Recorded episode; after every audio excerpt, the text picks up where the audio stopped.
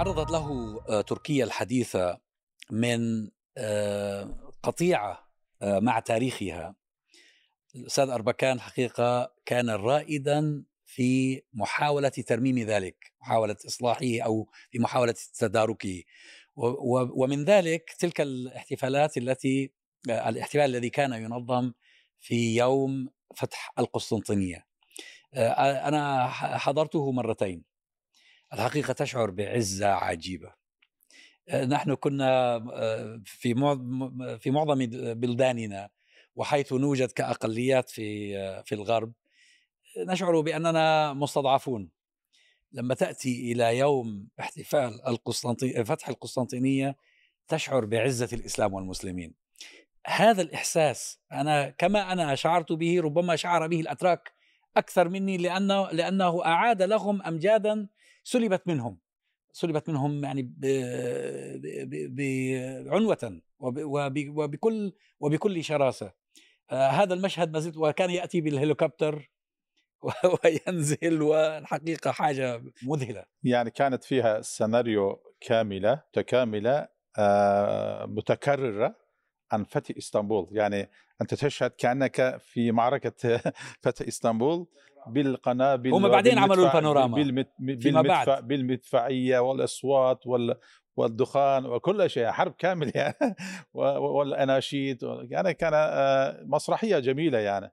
وفيها آه، في ملعب كرة القدم الكبير الضخم. آلاف المآذن والقباب عذرا تفضل. دكتور عمر آه، لفت انتباهي في حديثك تركيز الأستاذ أربكان على الصهيونية. وأنا لا أعتبره مبالغا مهما ركز. لأنه من وجهة نظري الضحية الأولى للمشروع الصهيوني ليست فلسطين ولكن تركيا. لأنه كل المشروع ابتدأ من هنا من إسطنبول. وبالتالي آه، يمكن أن نفهم لماذا هذا المشروع حول الثقل الأساسي من تركيا كمركز لشرق المتوسط إلى إسرائيل. وبالتالي المتضرر الأساسي من قيام المشروع الصهيوني هو تركيا بالمقام الأول. فولا الدكتور أو الدكتور أربكان أستاذ أربكان في موضوع الصهيونية له ما يبرره أكثر. حتى اليوم إحنا عندما ننظر إلى التعامل مع قضية فلسطين على أنها أرض محتلة وشعب مشرد هو تقزيم حقيقة للقضية الفلسطينية والمشروع الصهيوني وإساءة لكل لكل الفكرة. وبالتالي أنا بعتقد أنه إحنا بحاجة أنه نرجع لفكر الأستاذ أربكان ونحاول نفهم تماما عن ماذا كان يتحدث الرجل. هو كان كان لديه وضوح رؤية بأن المشروع الصهيوني يستهدف الأمة بأسرها. هذا كان واضحا تماما. لكن لدينا قناعة تأييدا لكلام الأستاذ. هذا صحيح وهذا صحيح. آه، نحن نعرف جيدا. نحن آه، خسرنا الدولة العثمانية آه، بشكل كامل بسبب قضية القدس. مسجد الأقصى. نحن أبناء شعب خسر دولته بسبب مسجد الأقصى. هذا واضح بالنسبة لنا جيدا. لكن ربما ما تفضلت به أستاذ القطيعة بين التاريخ والجمهورية التركية المعاصرة. هذا كلام أيضا صحيح لكن فيه ربما نستطيع أن نقول بتعبير آخر. القضاء على تاريخ الدولة العثمانية 100% ليس قطيعة فقط. القضاء كان لم يكن الدولة العثمانية في أرض الواقع في هذا التراب يعني. والقضاء على دولة دولة الأتراك دولة المسلمين في هذه المنطقة. بعد الحرب العالمية الأولى يعني لم تبقى يعني شبر من الأرض في يد الأتراك. لم يكن لم تبقى لهم دولة يعني. كل أراضي أناضول والتركية المتبقية أو أراضي الدولة العثمانية كانت تحت احتلال الاوروبي يعني. إيطالي فرنسي إنجليزي يعني بريطاني يعني الفرن... يعني الجميع كانوا احتلوا لذلك يعني تحت تاريخ التركية في الحقيقة يحتاج إلى مراجعات كثيرة. لماذا في كانت تنازلات أمام بعض التدخلات الأوروبية ولماذا كيف تشكلت دولة تركيا المعاصرة ولماذا القيادات الجديدة تنازلوا في بعض الأشياء؟ لكن هذا موضوع آخر في ربما في برنامج آخر. نعم هو يعني يبدو لي من البساطة والسذاجة تصور أنه يمسح تاريخ شعب بهذه الطريقة ومئات المظاهر الموجودة آلاف المآذن آلاف القباب موجودة غير غير الأذان بأي لغة شئت غير الحرف كما شئت. هذه الشواهد موجودة لا يمكن أن يعني لذلك أنا أقول عمق النهضة الإسلامية التركيه هو تركي الأصل المنشا يعني أكيد أفاد من كل المحيط لكن هالمظاهر من الصعب. وهذا في الواقع ليس فقط في العالم الإسلامي عموما تحت كل ذرة تراب إسلام في جذع كل شجرة إسلام. في كل زهرة رائحة الإسلام. من الصعب جدا تصور إنه إنه المسلمين سينقطعون. الاتحاد السوفيتي نموذج دول شرق اوسط آسيا نموذج في الواقع يعني يعني محاولات أظنها يائسة لا تت... هو كما قال عمر يعني كان هنا كان هناك خطة ل انتزاع الهوية الإسلامية من هذا البلد. أنا أجريت مراجعات مع عدد من الشخصيات التركية. وأخبروني كيف وهم يعني شباب وصغار وكيف كانوا يسمعون من آبائهم والجيل الذي سبقهم. كيف أن الأتراك الملتزمين بالإسلام حافظوا على إسلامهم بصعوبة؟ وكانوا يدرسون أولادهم يعلمون أولادهم ويحفظونهم القرآن في الكهوف. في الأماكن أو في إيش بسموها آه، تحت الأرض. في الأقبية. في الأقبية. يعني كان في حملة شرسة آه، لكن إذا الأمة أرادت أن تبقى حية آه، فتبقى حية. يعني في في الليل في الليالي أنت تريد أن في النهار تخاف أن تدرس ابنك. في الليل لابد أن تدرس على الأقل تحت الشمعة أو تحت لمبة صغيرة بالغاز يعني تمام؟ لكن إذا شعروا أن هذا البيت فيه نور مفتوح تمام كانوا يقتحمون البيت فترة من الفترات. فبالتالي ماذا كانوا يفعلون؟ إما ينزلون في الأقبية أو المخازن الذي يوضع فيها الذرة والقمح وما إلى ذلك وفي داخل هذا كانوا يدرسون. لذلك حتى نذكره أيضا بالخي... بالرحمة أستاذ أمين سراج نعم رحمة المحدث الله عليه. التركي رحمة الله عليه عندما ذهب وهو شاب صغير إلى الأزهر سألوه سألوه هل تستطيع أن تقرأ القرآن؟ يعني لا يتصور في ذهن أحد أن التركي يستطيع أن يقرأ القرآن، انتهى كل شيء في تركيا. أنا أتكلم عن الخمسينات يعني. هو قال نعم أستطيع أن أقرأ، قرأ شيئا من القرآن وجدوا أنه يقرأ جيد. هل تحفظ شيئا من القرآن؟ قال اقرأ شيئا. كم تحفظ من القرآن؟ قال كلها. وتعجبوا ولم يصدقوه. هو كان يحكي بنفسه أنه حفظ القرآن في يعني إن صح التعبير في الأقبية. سرا. سرا يعني وسجن والده أكثر من مرة مع كل يعني عمل السري سجن والده أكثر من مرة يعني. طبعا هذا يعني يذكرنا بشيء مهم أن كثير من الناس وخاصة أبناء الجيل الجديد يرونها ثمارا طيبة الآن لكن لا يدركون كم المعاناة والألم والعذاب الذي مر به من سبقهم. يعني كم انقلاب وكم قتلوا وكم علقوا على المشانق وكم سجنوا وكم عذبوا. تاريخ حافل الحقيقة على كل حال عندما نتكلم عن التاريخ ربما هناك من سيقول من المشاهد هم يعني مجموعة من الناس يتكلمون عن التاريخ. طبعا نتكلم عن مشروعات أربكان في المستقبل الذي نفذ وسينفذ يعني. يعني أربكان عندما أسس مجموعة الدول الثمانية هذا كان للمستقبل للإنسانية ليس للتاريخ. وانطلق من تجربة تاريخية من عزيمة تاريخية لكن كان يريد أن يصنع شيئا للمستقبل. كان يقول دائما مؤتمر مالطا الذي قسم العالم إلى إلى إلى قوى العظمى وقوى النامية إن صح التعبير الدول النامية هم الذين ظلموا الشعوب يعني. وبالتالي هذه الأيام كما يقول أردوغان الدنيا أكبر من خمسة العالم أكبر من خمسة. هذا الكلام انطلاقا من كلمة اربكان الذي كان يريد أن يعقد مؤتمرا جديدا في مالطا الثانية كان يسمى مالطا الثانية حتى يرتب الأمور الأممية من جديد. لأن في ظلم في الأمم المتحدة إما نغير نلغي هذا الظلم أو نشكل الأمم المتحدة الإسلامية. وإلا وبعد بعد تأسيس مجموعة الدول الثمانية كان يريد أن يضم في هذه المجموعة روسيا والصين والهند باكستان أصلا موجود حتى تكون فيها المعادلة معقولة ونجلس مع الدول العظمى ما يسمي انفس يسمون أنفسهم الدول العظمى ونغير المعادلة ال- ال- معادلة الميزان في إدارة الدول والأنظمة يعني. وطبعا شوف أنت ال- ال- المسلمون لديهم كل المقومات التي يمكن أن تعيد آه، إليهم الاعتبار ويصبحون آه، دولة عظمى من جديد.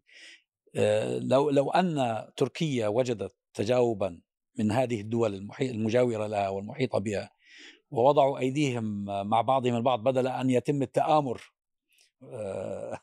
كما كما شاهدنا في عام قريبا 2016 آه، مش كان في تموز محاولة الانقلابية نعم لا بد- بدلا من هذا التآمر والتواطؤ وإضعاف آه، بعضهم البعض لو أنهم يتآزرون والله ستكون القوة الأعظم على هذه الأرض. دكتور على ذكر الانقلابات الانقلابات كالزلازل في شيء بتحس فيه ستة فاصلة وفي شيء كل يوم بصير ما بتحس فيه؟ خاصة أنه أنت جاي من منطقة الزلزال يعني.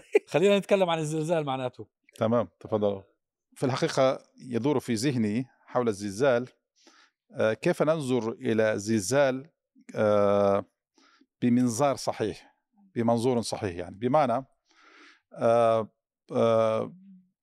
لدينا أصبحت لدينا مدارس فكرية حول الزلزال. منهم من يقول كل شيء من الله كل هذا الزلزال سببه هو الله يعني بشكل إجمالي. وبالتالي هو أولا وآخرا الله هو تمام. يعني. هذا هذا هذا كلام صحيح وليس صحيح.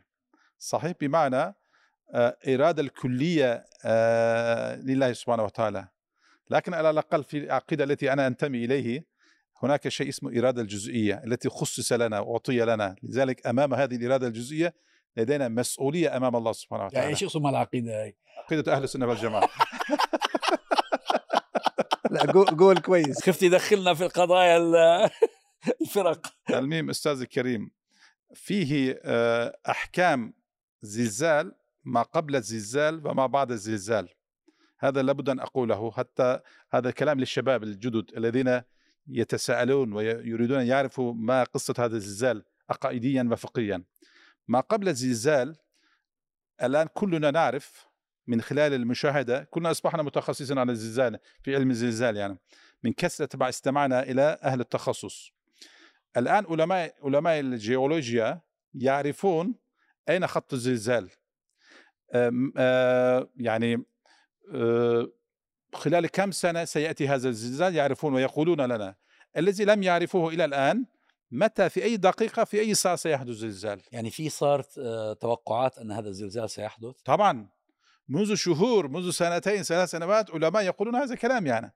مصبحين ممثلين نعم لا لديهم لديهم تخصص هذا هذا علم الكلام يعني. عن زلزال إسطنبول الكبير أصلا الآن الآن آه، يحذرون بالنسبة للزلزال الذي أقصد للشباب أقول للشباب هذا علم الآن لدى أهل التخصص يعرفون زلزال. إذا هذا العلم يفرض علينا أستاذ الفقه هنا آه، لا أريد أن أتدخل في تخصصي لكن فقهيا يتطلب منا أن نتخذ التدابير الأساسية بمعنى لا نبني بيوتا في خط الزلزال اولا ونبني بيوتا لديها مقاومة كافية للزلزال. مثلا لو بنينا آه، بيوت في تسعة آه، درجة المقاومة للمقاومة الزلزال قد تكون آه، قد تتأثر البيوت لكن لا تسقط ولا يموت الناس يعني على الأقل يعني فهمت؟ وبالتالي ما قبل الزلزال لدينا مسؤولية فقهية. أخطأنا في هذا الموضوع جزئيا يعني. ثانيا مع بعد الزلزال. الآن نحن لدينا عقيدة أيضا مرة ثانية أن نصبر. بس عفوا بس قبل ما تنتقل إلى النقطة الثانية يعني هذا خط الزلزال أنا رأيت رسوما له. مدن كبيرة مقامة عليه. أما كانوا يعرفون أنها المشكلة- أنها مهددة؟ كانوا يعرفون وكانوا يحذرون. العلماء كانوا يحذرون. المشكلة آه، منذ أكثر من آه، أرب- 518 سنة لم تكن زلزال في المرعش. يعني أك- أكثر من 500 سنة. صحيح هذا خط الزلزال لكن لم لم يكن زلزال. في تراكم الغاز يريد أن ينفجر يريد أن يخرج في هذه المنطقة يعني. والعلماء كانوا يقولون هذه المنطقة آه، حساسة وخطيرة.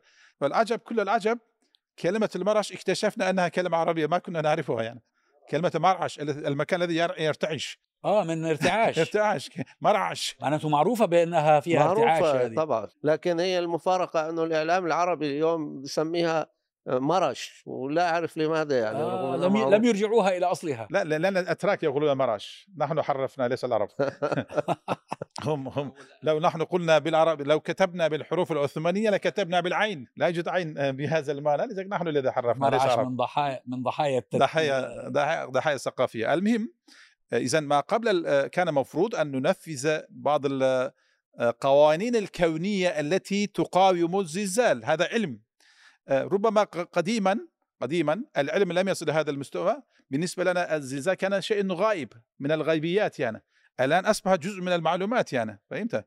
ما بعد الزلزال نعم لدينا عقيدة يجب أن نصبر.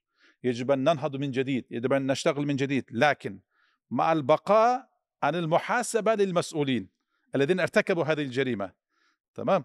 وهذا الموضوع يعود إلى تخصص الأستاذ. بمعنى من قتل من قتل رجلا آه، آه، عمدا ماذا آه، مصيره في الإسلام؟ معروفة في الإسلام حقوقيا يعني.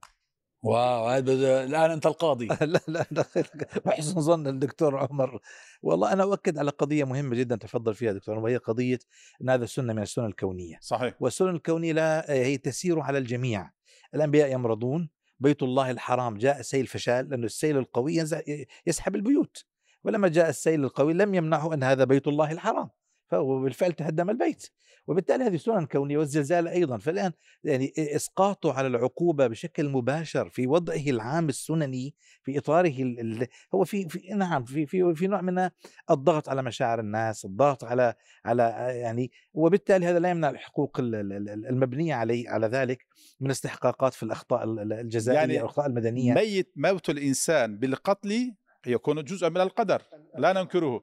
لكن في نفس. في عقوبة. ال- واستاذ أبو الخير كتب في هذا الموضوع. تفضل. الزلزال الزلزال أو أي كارثة بيئية هي قضاء الله وقدره. ومعنى أنها قضاء الله وقدره أي أنها جاءت بأم بأمر الله تعالى وبإرادة الله تعالى والله هو الذي خلقها. ولكن ما لا ينتبه له كثير من الناس أو ما يغفل عنه كثير من الناس أن فكرة القضاء والقدر لا تنفي المسؤولية. ولا تنفي المحاسبة لا في الدنيا ولا في الآخرة. يعني إنسان مات مقتولا كما ذكر الأستاذ عمر دكتور عمر. هذا مات بقضاء الله وقدره ولكن هناك مسؤولية المتسبب أو القاتل.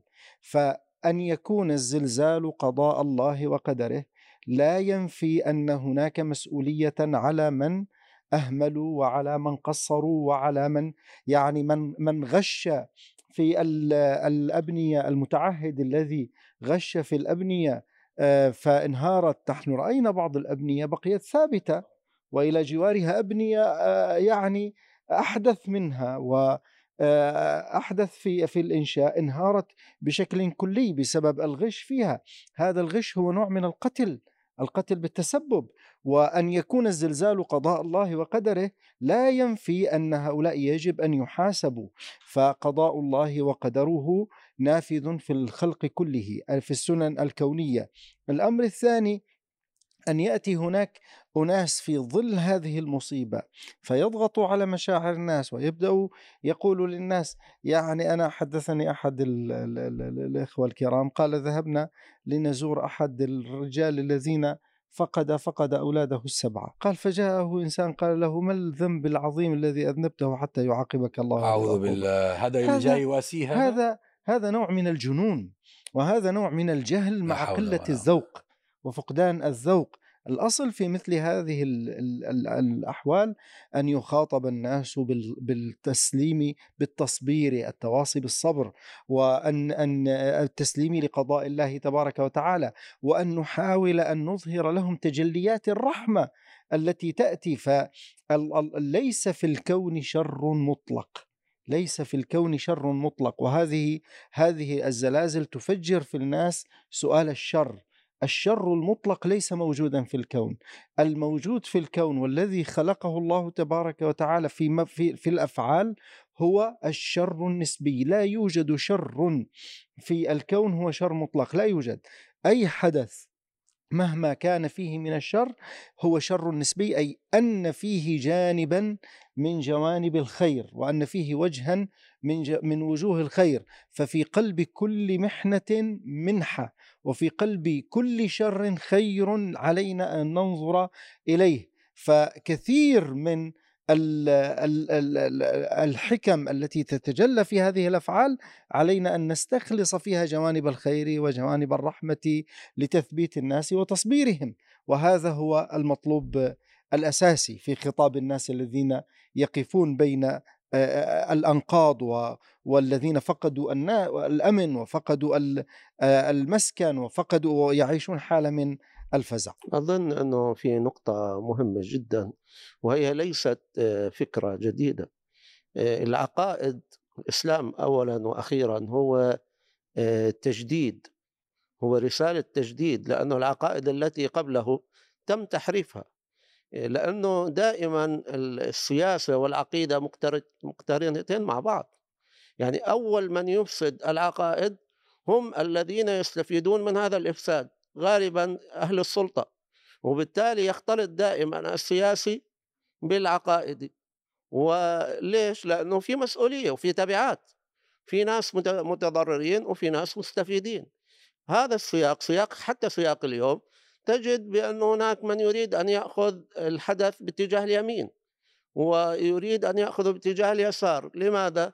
لأن هناك في تبعات ومسؤولية سياسية وأخلاقية وقانونية وبالتالي مناقشة الزلزال أو الكوارث الطبيعية بعيدا عن هذا السياق هي مناقشة غير واقعية وبنفس الوقت يجب أن تكون غاية في الحذر في الحذر والتفكير في التبعات لأنه أي تفسير أو تناول غير واقعي أو غير متوازن يمكن أن يصب في صالح فريق دون الآخر ويتم توظيفه سياسيا للإضرار حتى بالمتضرر من الزلزال.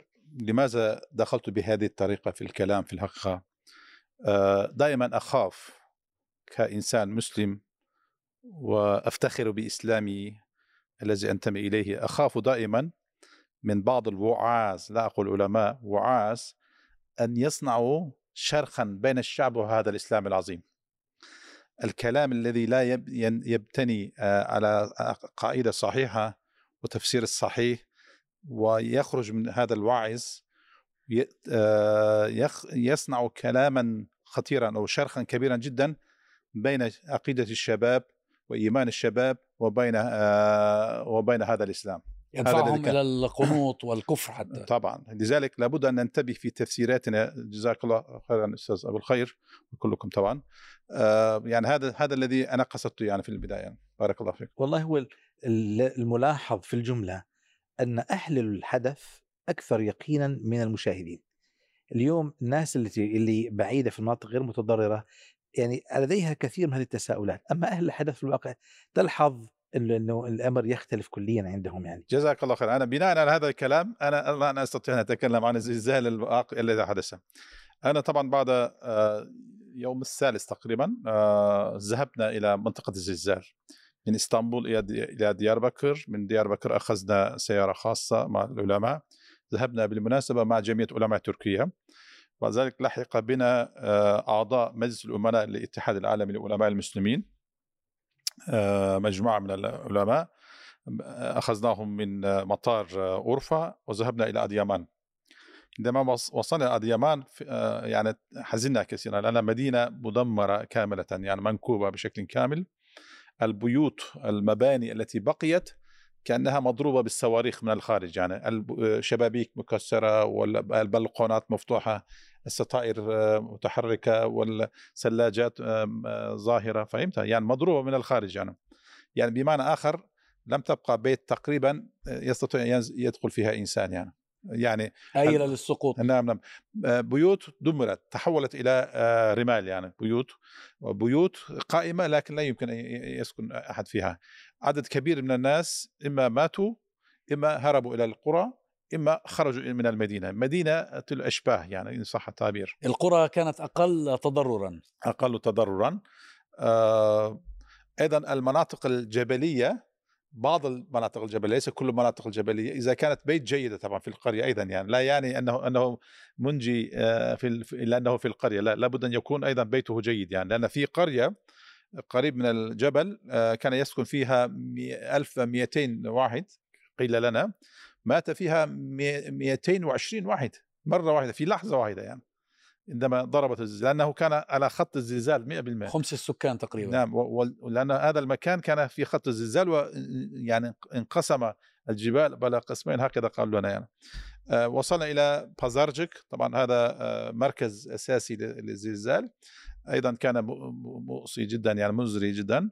وذلك قهرمانمارش مثل أديمان يعني مع كل هذا كما تفضلتم جميعا في وسط المدينة مبنى الأمن كما هو لم يتأثر أبدا يعني لأنه كان متينا يعني. مبني بإخلا- بإخلاص. بنى لا لا كل المباني الذي بناه الحكومة أو الشركات الحكومية مثل توكي وأملاك كونوت غالبا آه، على قيد الحياة لم لم ينزل يعني.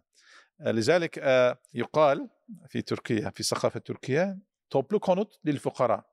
عفوا توكي للفقراء. أما أملاك كونوت والمباني فاخرة للأغنياء لل- لل- لل- للأريحية ماذا يسمى ل comfortable يعني. الرفاهيه للرفاهية.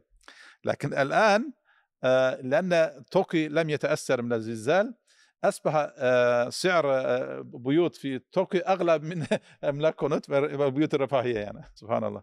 وأيضا حتاي طبعا أنطاكيا. أنطاكيا أيضا تأثرت بشكل كبير يعني.